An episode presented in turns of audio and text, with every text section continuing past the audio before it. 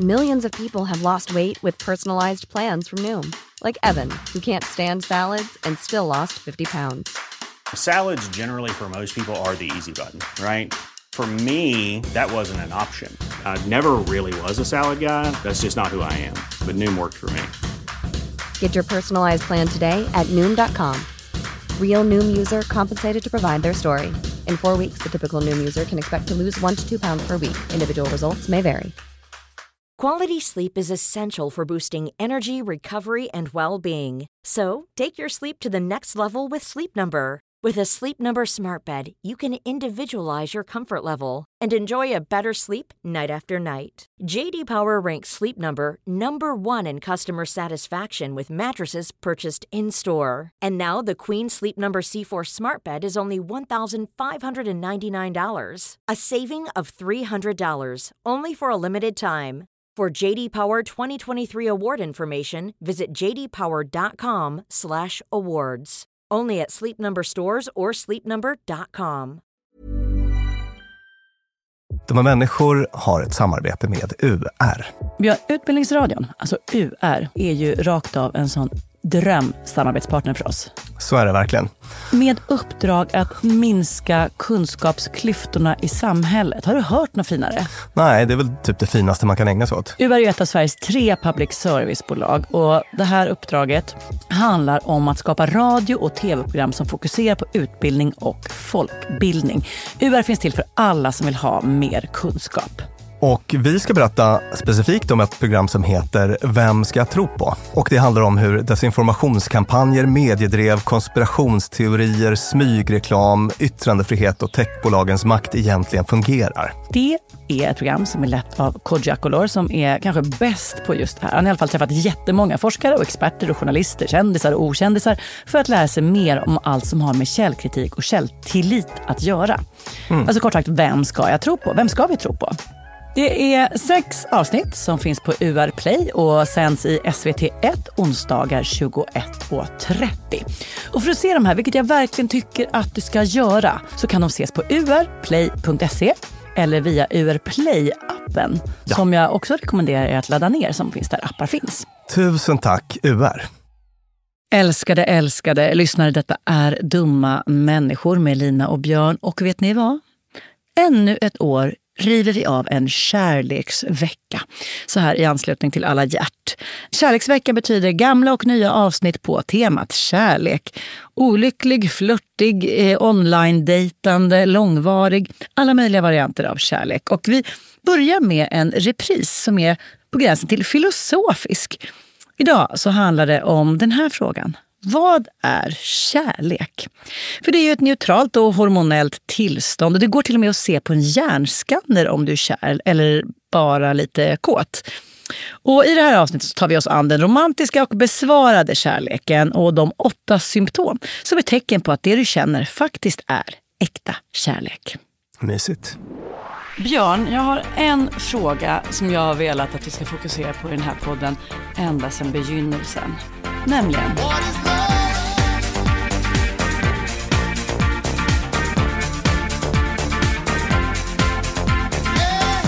Varmt välkomna till Dumma människor med mig Lina Thomsgård och psykolog och författare Björn Hedensjö.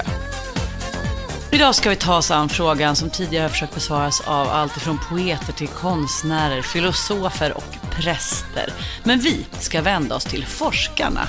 Vi ska fokusera på kärlek och min första fråga till dig Björn är, om man frågar forskarna, vad fan är kärlek?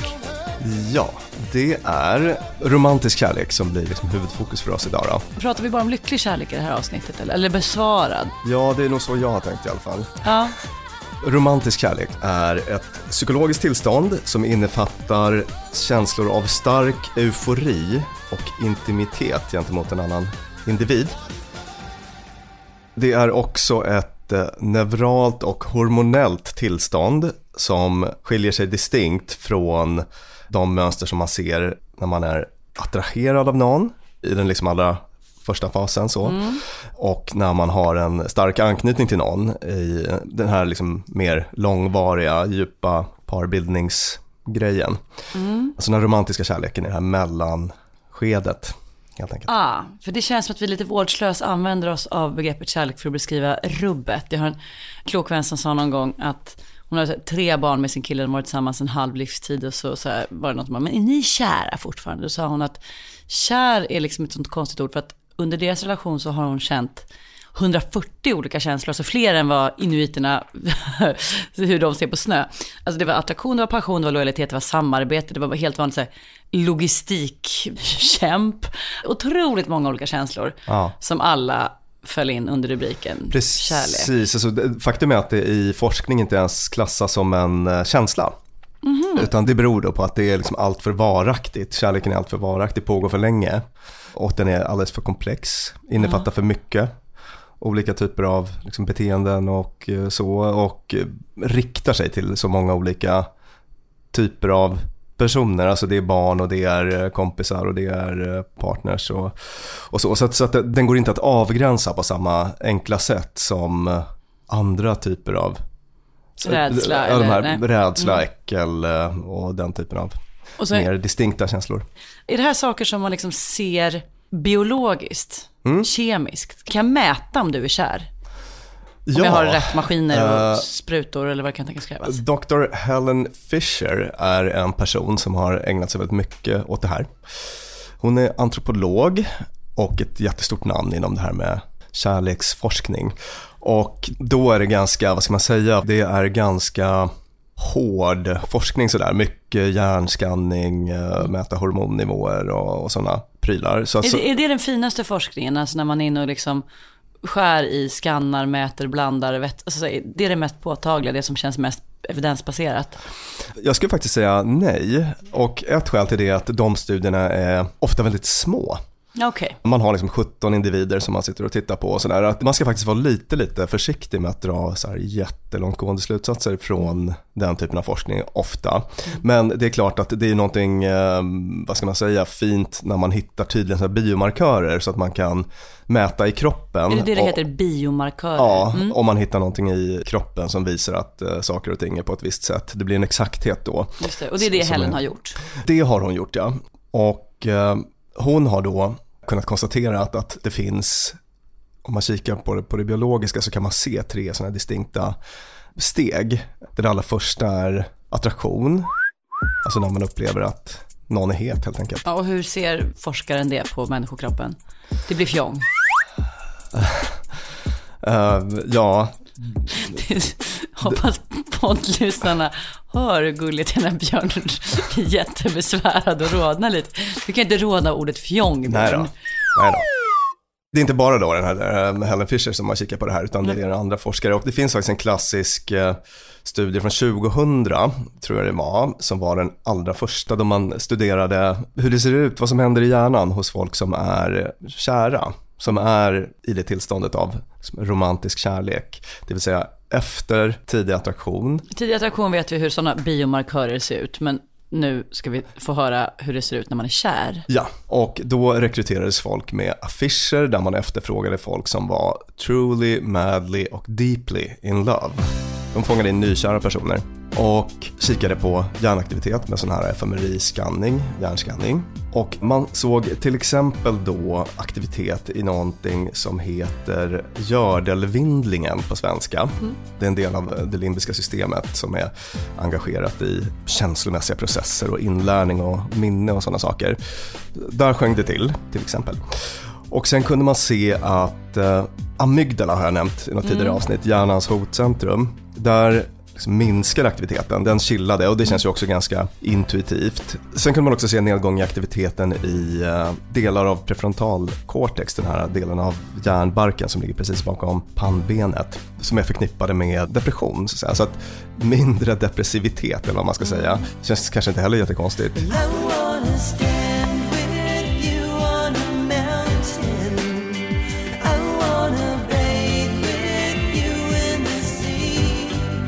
Så att det var några sådana neuroanatomiska korrelat, Lina, som man kunde se i den här studien. Folk som är romantiskt involverade med varandra vill ju i regel ligga med varandra. Intressant nog så kunde man i den här studien se att det var inte samma områden som aktiverades här när de fick liksom tänka på sin partner, titta på bilder och så. Det var inte långt ifrån, men det var ändå distinkt annorlunda. För det där är ju något som är en sån evig fråga. Liksom. Är jag bara tänd eller är jag kär? Så det kan kännas jättestarkt, men det betyder inte att det behöver vara kärlek. Are you in love or in lust? Are we creating something which is to grow or are we just there for the quickie? En annan sak som de kunde konstatera det var att det här tillståndet verkar distinkt. Alltså det skiljer sig från liksom andra former av eh, attraktion och sån här liksom långvarig parbonding som blir när man har varit ihop i 40 år och så. Och det finns en hypotes om att det här tillståndet av romantisk kärlek kan hålla i sig mellan sex månader och fyra år där någonstans. Så kan man eh, ha den här typen av känslotillstånd då, gentemot eh, en partner. En vanlig fråga som jag tror att jag har bollat med ja, i stort sett alla jag känner något skede i livet är, men är jag kär? Är jag tillräckligt kär? Känner det jag borde känna? Etc. Kan man gå till hjärnskanningen och få svar? Det kanske man kunde få. Den bara, du är bara kåt lille vän. Eller, nej hörru, nu har du övergått till lång, lång, långvarig anknytning. Som inte är fy skam, ska vi tillägga. Nej. Var intressant, när jag läste på om det här ämnet så hittade jag någon studie där man hade kikat på folk som eh, hade varit tillsammans väldigt länge, men som ändå kunde uppvisa den här typen av eh, mönster här, i hjärnskanningen, den här romantiska kärleksprylen syntes hos dem även efter en väldigt lång relation. Det tyckte jag var lite uppmuntrande och härligt. Ja. Och då hade man kikat en del på hur de så betedde sig i sin relation. Och eh, apropå tidigare avsnitt så kunde man se att de till exempel då hade sex oftare. Sen är frågan vad som är hönan och ägget där. Mm, just det. Ja, om det är mer sex som ger en känsla av romantisk kärlek eller om det är den romantiska kärleken som... Som gör att man vill ligga. I love that you get cold when it's 71 degrees out. I love that it takes you an hour and a half to order a sandwich. I love that you get a little crinkle above your nose when you're looking at me like I'm nuts. I love that after I spend a day with you, I can still smell your perfume on my clothes. And I love that you are the last person I want to talk to before I go to sleep at night. And it's not because I'm lonely, and it's not because it's New Year's Eve. I came here tonight because when you realize you want to spend the rest of your life with somebody, you want the rest of your life to start as soon as possible.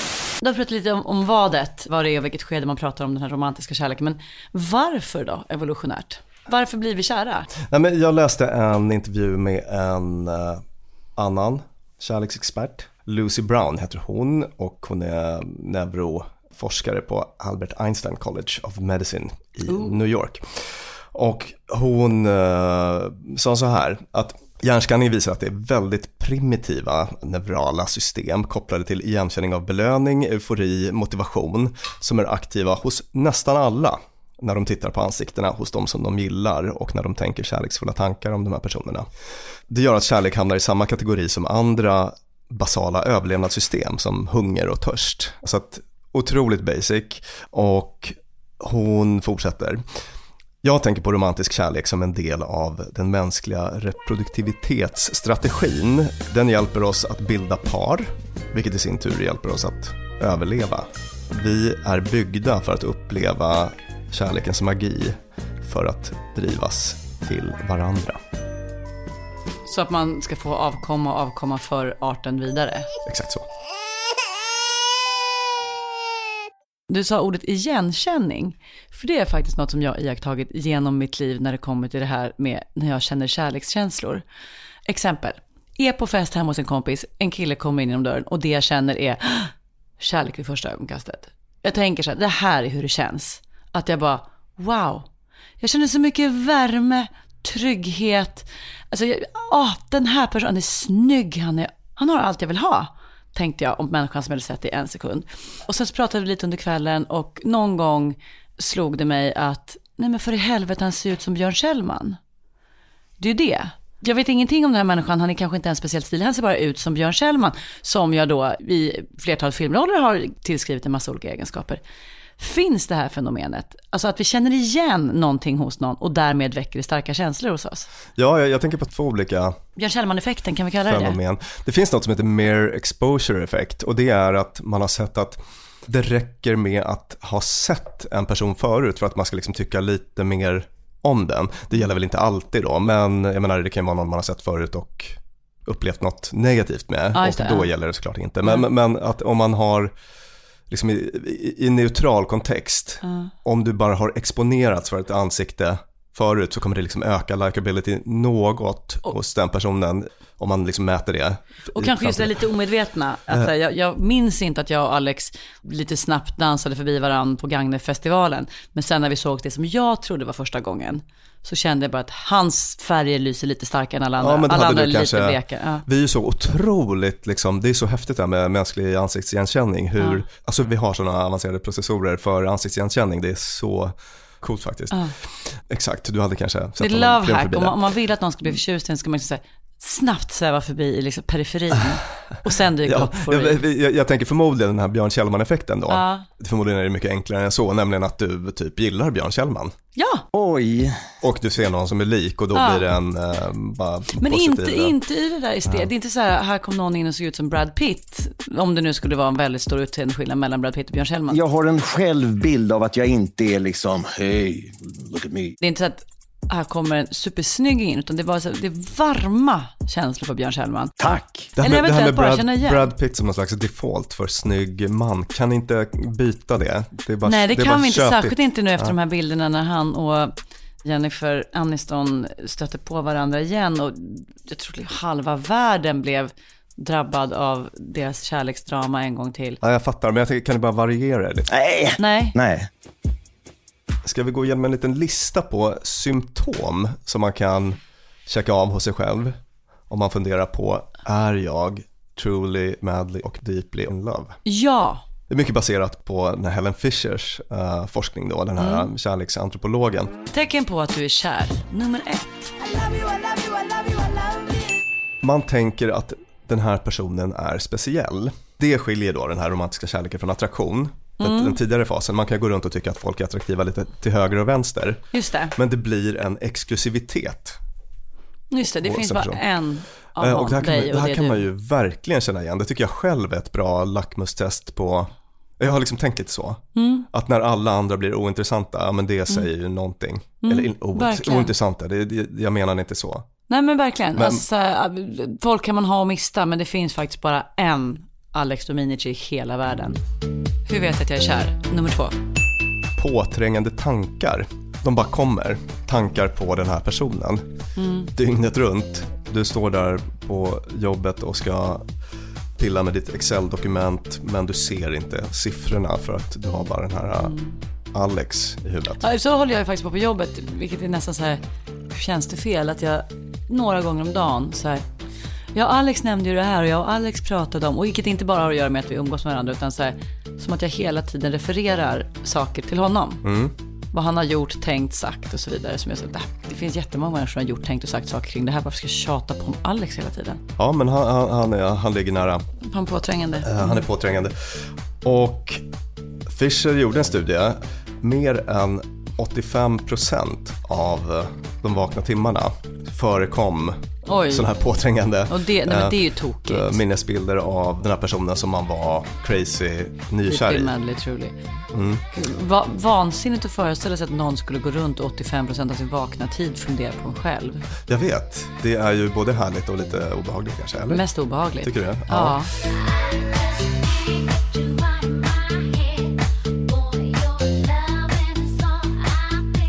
Tecken på att du är kär nummer tre. Emotionell instabilitet, Skratta, Alltså- gråta, skratta, gråta. Ah. exakt. Och Det är den, ju sexigt. tycker du det eller Nej, var det, ironiskt det, det, är min, det är en av mina, jag tycker inte om den egenskapen så mycket. Men jag så- känner igen. Ja, hos andra eller hos dig själv? Både och. Ja. ja, alltså det kan ju vara kul men också lite jobbigt, alltså, för det involverar ju både positiv affekt men också sånt som liksom, oro eller rädsla för att det inte ska hålla eller s- stress och så. Så att det, det är ju ett tveeggat svärd så att säga.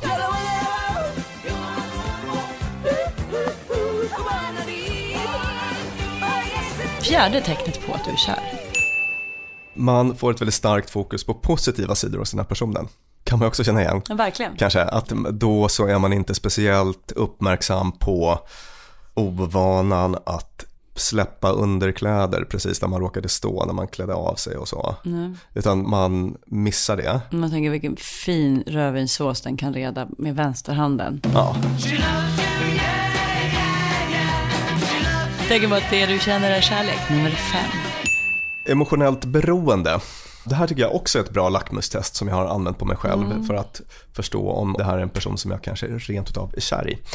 Det är att man eh, börjar bli lite svartsjuk kanske. Eller att man får separationsångest eller att man blir lite rädd för avvisande. Alltså att den typen av saker börjar betyda någonting. Oh, så jag vill inte paja hennes teori, men det är ju en av de grejerna som jag tycker kan följa med väldigt långt efter att en relation har tagit slut och kärleken är borta. Det får ändå inte vara med någon annan. Eller behu, gick du vidare? Alltså inte bara hos mig själv utan överallt. Att så här, jag vill inte vara med dig. Jag känner ingen eufori. Jag ser inte positivt på. Jag tycker inte du är speciell.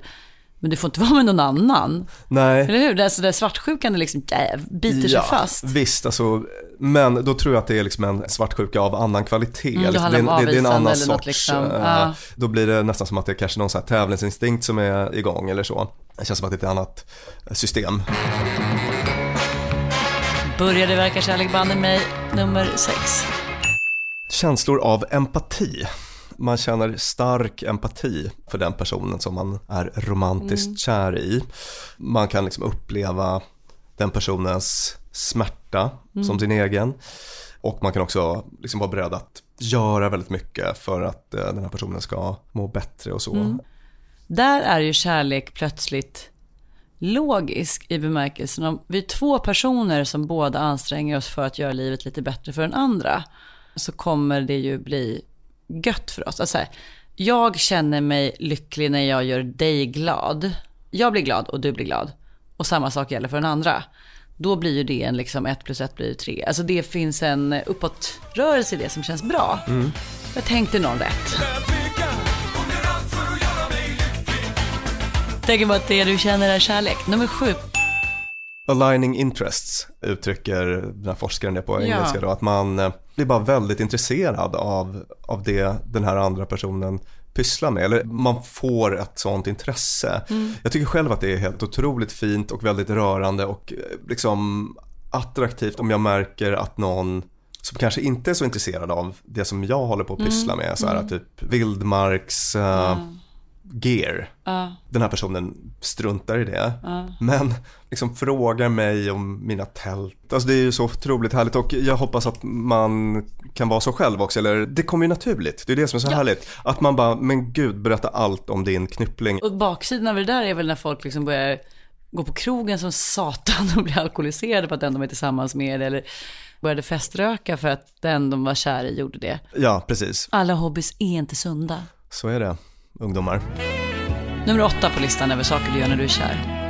Det finns ju då det som på engelska kallas possessiveness. Att man upplever en känsla av att eh, den här personen eh, tillhör mig. Det blir lite så här strings attached helt plötsligt. Eh, nära kopplat till det här med att börja känna svartsjuka och sånt och såklart. Det tänker jag också hänger ihop med det här med fortplantning. Att Ja. vad rörigt det skulle vara om jag blev på smällen och det var lite, ah, farsa hit och dit, jag vet inte. Ja. Det blir liksom enklare om vi har du och jag bestämmer att nu löser vi det här så att du är kvar trots att ungen kommer gorma i några år. Väldigt lättbegripligt ur ett sånt evolutionspsykologiskt eh, perspektiv. Ja.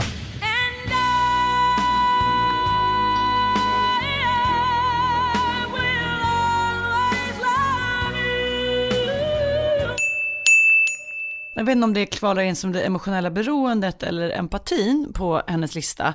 Men det här att man verkligen fysiskt känner hur man lägger sitt hjärta i någon annans händer. Att det är du som bestämmer om jag ska vara glad eller inte, om jag ska vara förkrossad eller överlycklig. Precis, och jag tänker också det här som man brukar känna att allting är så definitivt. Att this is it. Det här är enda gången i mitt liv jag kommer känna så här. Att om det inte blir något med henne, då kan jag flytta in i kloster. Lite så. Och, och så är det ju aldrig. Men att man har den uh, känslan. So what? So it's not gonna be easy. It's gonna be really hard. And we're gonna have to work at this every day, but I wanna do that because I want you. I want all of you forever. You and me, every day.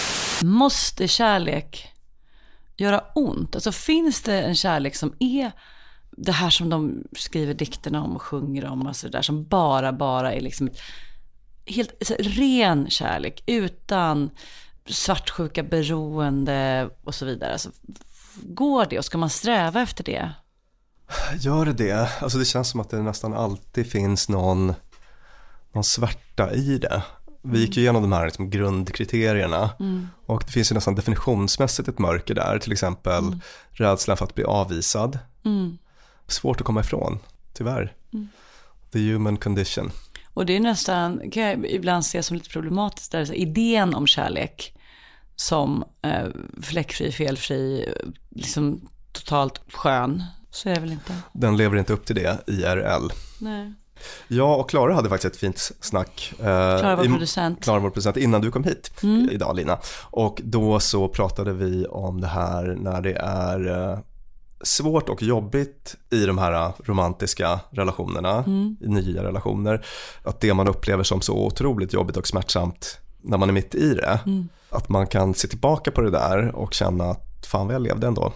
Alltså att det, Ja, att det, att det finns något Ja. eh, fint i det. Det Kristina Lugn svarade någon gång i Allvarligt talat på frågan om olycklig kärlek. Då sa hon något som jag tyckte var så fullt av förtröstan, nämligen så att du ska vara lycklig att du vet om du vill ha. Och att du vill ha, liksom. Det gör ont och det är vidrigt, men det är en jävla känd. Du lever, Mm. hurra. Och det kan jag känna igen mig, för det är precis det man både vill bort ifrån när man är i det. Så kan jag inte bara få hålla handen för evigt, tryggt och lugnt och aldrig mer behöva oroa mig. Samtidigt som så fort det blir tryggt och lugnt så är det ju den där förhöjda känslan av liv åt alla håll, uppåt och neråt, Ja. som man mäter sitt liv emot. And don't forget, I'm also just a girl standing in front of a boy, asking him to love her. Vi har ett Instagramkonto Björn och eh, det använder jag lite djärvt för att fråga våra fantastiska följare och tillika lyssnare eh, vad de ville veta om kärlek och forskningen om kärlek. Väldigt många skrev till oss om vad gör man om man bara inte kan bli kär, om man känner sig avstängd och sådär. Kan man göra något? Ja, jag skulle säga liksom så här, ge er ut i världen och liksom engage with it. Alltså Mm. Utsätt dig. ut och utsätt dig, rätt vad det är så händer det. Det finns något så här klassiskt säg från Wayne Gretzky, hockeyspelaren. Mm, Canadian. 100% av de skott jag aldrig tar missar mål. Boom! Boom. Förlåt för inspirational quote, men det säger allt tycker jag. Alltså jag menar, om du aldrig går på dejt eller om du aldrig chattar med en eh, snubbe eller tjej så kommer det liksom aldrig att hända något. Men det motsatta av de som bara, fast nu har jag gått på 947 000 dejter, jag ligger med nio personer i veckan, jag blir inte kär. Vad är det man ska utsätta sig för då? Ja, man kanske ska testa göra någonting annorlunda i alla fall. Det är generellt faktiskt, det, det brukar ju du säga. Det är liksom, gör något nytt. Mm. Det finns en frågeterapi som är lite elak men som är väldigt effektiv och som jag brukar använda mig av när klienten verkar väldigt övertygad om att eller är lite ovillig att ändra Mm. livsstil. Då Mm. kan man fråga så här, vad har du gjort hittills och hur har det funkat för dig? Den är taskig. Den är lite taskig men den kan sätta igång rätt eh, tankeprocesser där. Jag brukar göra det här med både Man mig behöver själv. göra någonting annorlunda, Ja, annars skulle du inte sitta här. Jag brukar göra det här med mig själv och även vänner, att säga, vad i den här situationen är det, det du minst av allt vill göra, alltså det som du känner mest, mest, mest motstånd för. Det som är längst ner på listan över potentiella alternativ. Så att typ ringa och så här, rakt upp och ner bjuda ut den här personen eller "Åh, be om ursäkt. Nej, det skulle jag bara absolut inte palla. Så bara, gör det. Då har man liksom utökat sin range av potentiella sätt att agera på. Utvidga Jättemycket. sin beteenderepertoar. Ja, det är det du brukar tjata om, Mm. ja. Just What is this? That is my Christmas card. It's a picture of you and me and your kids on a ski trip, having a blast. Season's greetings. No, see, we never went on a ski trip. I know, I know. I went on a ski trip Right. two years ago with my kids and my ex husband. Yes, but what you didn't realize at the time was that I was with you, in a sense. I was in your heart Michael, and next to your kids. What? this is so weird. I don't understand. Blir vi dumma av kärlek? Det finns inte svin mycket forskning om det, men lite baserat av vad vi har pratat om ska man ju tänka sig och baserat också på anekdotisk bevisföring, egna upplevelser kan man ju Mm. kanske känna då att man inte blir superskarp. Alltså 85% av ens hjärna handlar om någon annan. Naturligtvis känns det som att den minskar Mm. Precis. Men det finns något holländskt forskarteam då som har tittat specifikt på så här, kognitiv förmåga Mm. hos personer som är nykära. Jag tror att inklusionskriteriet där var att de skulle ha varit i en relation mindre än ett halvår. Så att de antogs vara nykära helt enkelt. Och det verkade som att de var lite sämre då på sån här, där man ska skilja relevant information från irrelevant information. Man ska Mm. liksom trycka på en knapp snabbt och sådär för att sortera information. Mm. Och det verkade påverka deras förmåga att göra det. Inte någon gigantisk studie och det finns inte speciellt mycket, men, men de har gjort ett par studier som pekar på det här Mm. och det känns ju rimligt, får man Mm. säga. Mm. Andra saker generellt lite oviktigare, man har fokus någon annanstans, Ja. inte så bra på att sålla. Nej. Rent reproduktionsmässigt, har kärleken liksom något så här start och slutdatum? Du sa att den här mysiga romantiska kärleksperioden varar sex månader till fyra år ungefär. När vi har varit med varandra i fyra år och då ett eventuellt barn är tre. Ja. Är det då man bara, nej tack och adjö, nu behövs inte jag för det här barnets fortlevnad längre. DNA är out there, nu drar jag. Det förekommer ju såklart, eller det vet ju både du och jag. Ja, det var det Eh, jag ville komma till, det här har man ju hört. Ja, men det är också så då att det finns den här tredje fasen som också är distinkt och som man kan se i forskning att den verkligen i hjärnskanning och så, som har liksom di- lite olika distinkta tecken. Det som Helen Fisher kallar attachmentfasen. Så här djup, eh, långsiktig kärlek med en partner som man hänger ihop med väldigt länge. Att det, det liksom övergår till det. Så att det inte är över för att den här romantiska kärleken är slut. Och sen så kunde vi också då konstatera att de tecken som vi kan se i romantisk kärlek även förekommer i vissa riktigt långa relationer. Så att det finns hopp där också.